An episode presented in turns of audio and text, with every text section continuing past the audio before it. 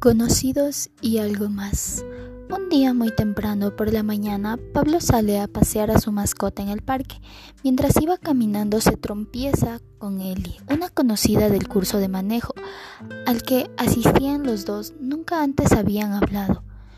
Pero aquel día se sonrieron mutuamente y Pablo la saludó, a lo que ella con una sonrisa y de manera sonrojada le respondió lo mismo.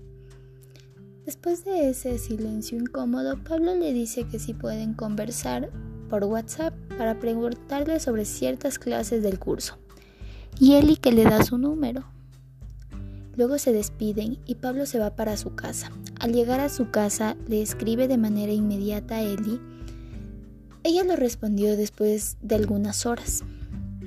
Pablo estaba sintiendo algo extraño hacia ella. El hecho de que nunca antes hablar y después tener ese acercamiento era muy raro.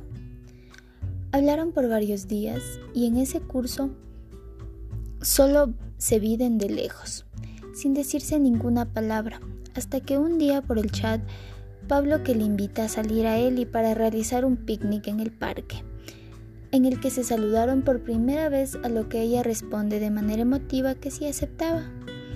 Al llegar los dos se saludaron muy tímidos y Pablo empezó a hacer bromas para verla sonreír.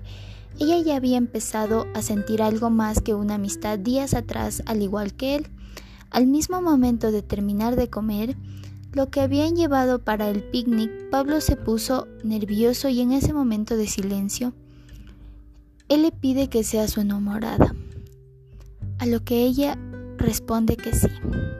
Se agarraron de la mano y fueron felices.